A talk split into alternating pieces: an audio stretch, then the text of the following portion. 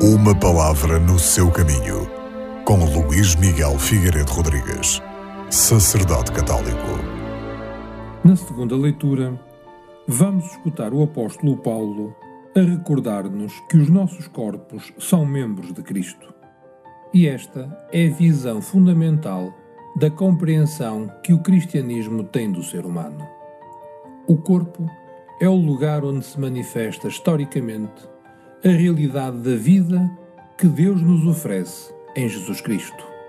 O corpo não é algo desprezível, de baixo valor, miserável, que seja digno de condenação. Isso, de facto, era pensado por algumas correntes de pensamento.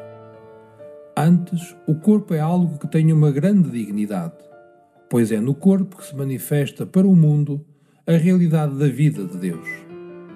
No corpo de cada cristão que vive em comunhão com Jesus Cristo, manifesta-se, através das palavras e ações de cada pessoa, esta vida nova que Deus quer propor ao mundo e oferecer a toda a humanidade.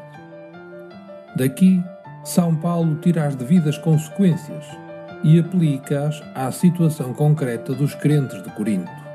Às vezes, eram tentados por comportamentos pouco edificantes. Se os cristãos são membros de Cristo e se vivem em comunhão com Cristo, os comportamentos desregrados não faziam qualquer sentido. Se os cristãos são templo do Espírito, os seus corpos são o lugar onde se manifesta a vida nova de Deus, pelo que certas atitudes e hábitos desordenados não são dignos dos crentes.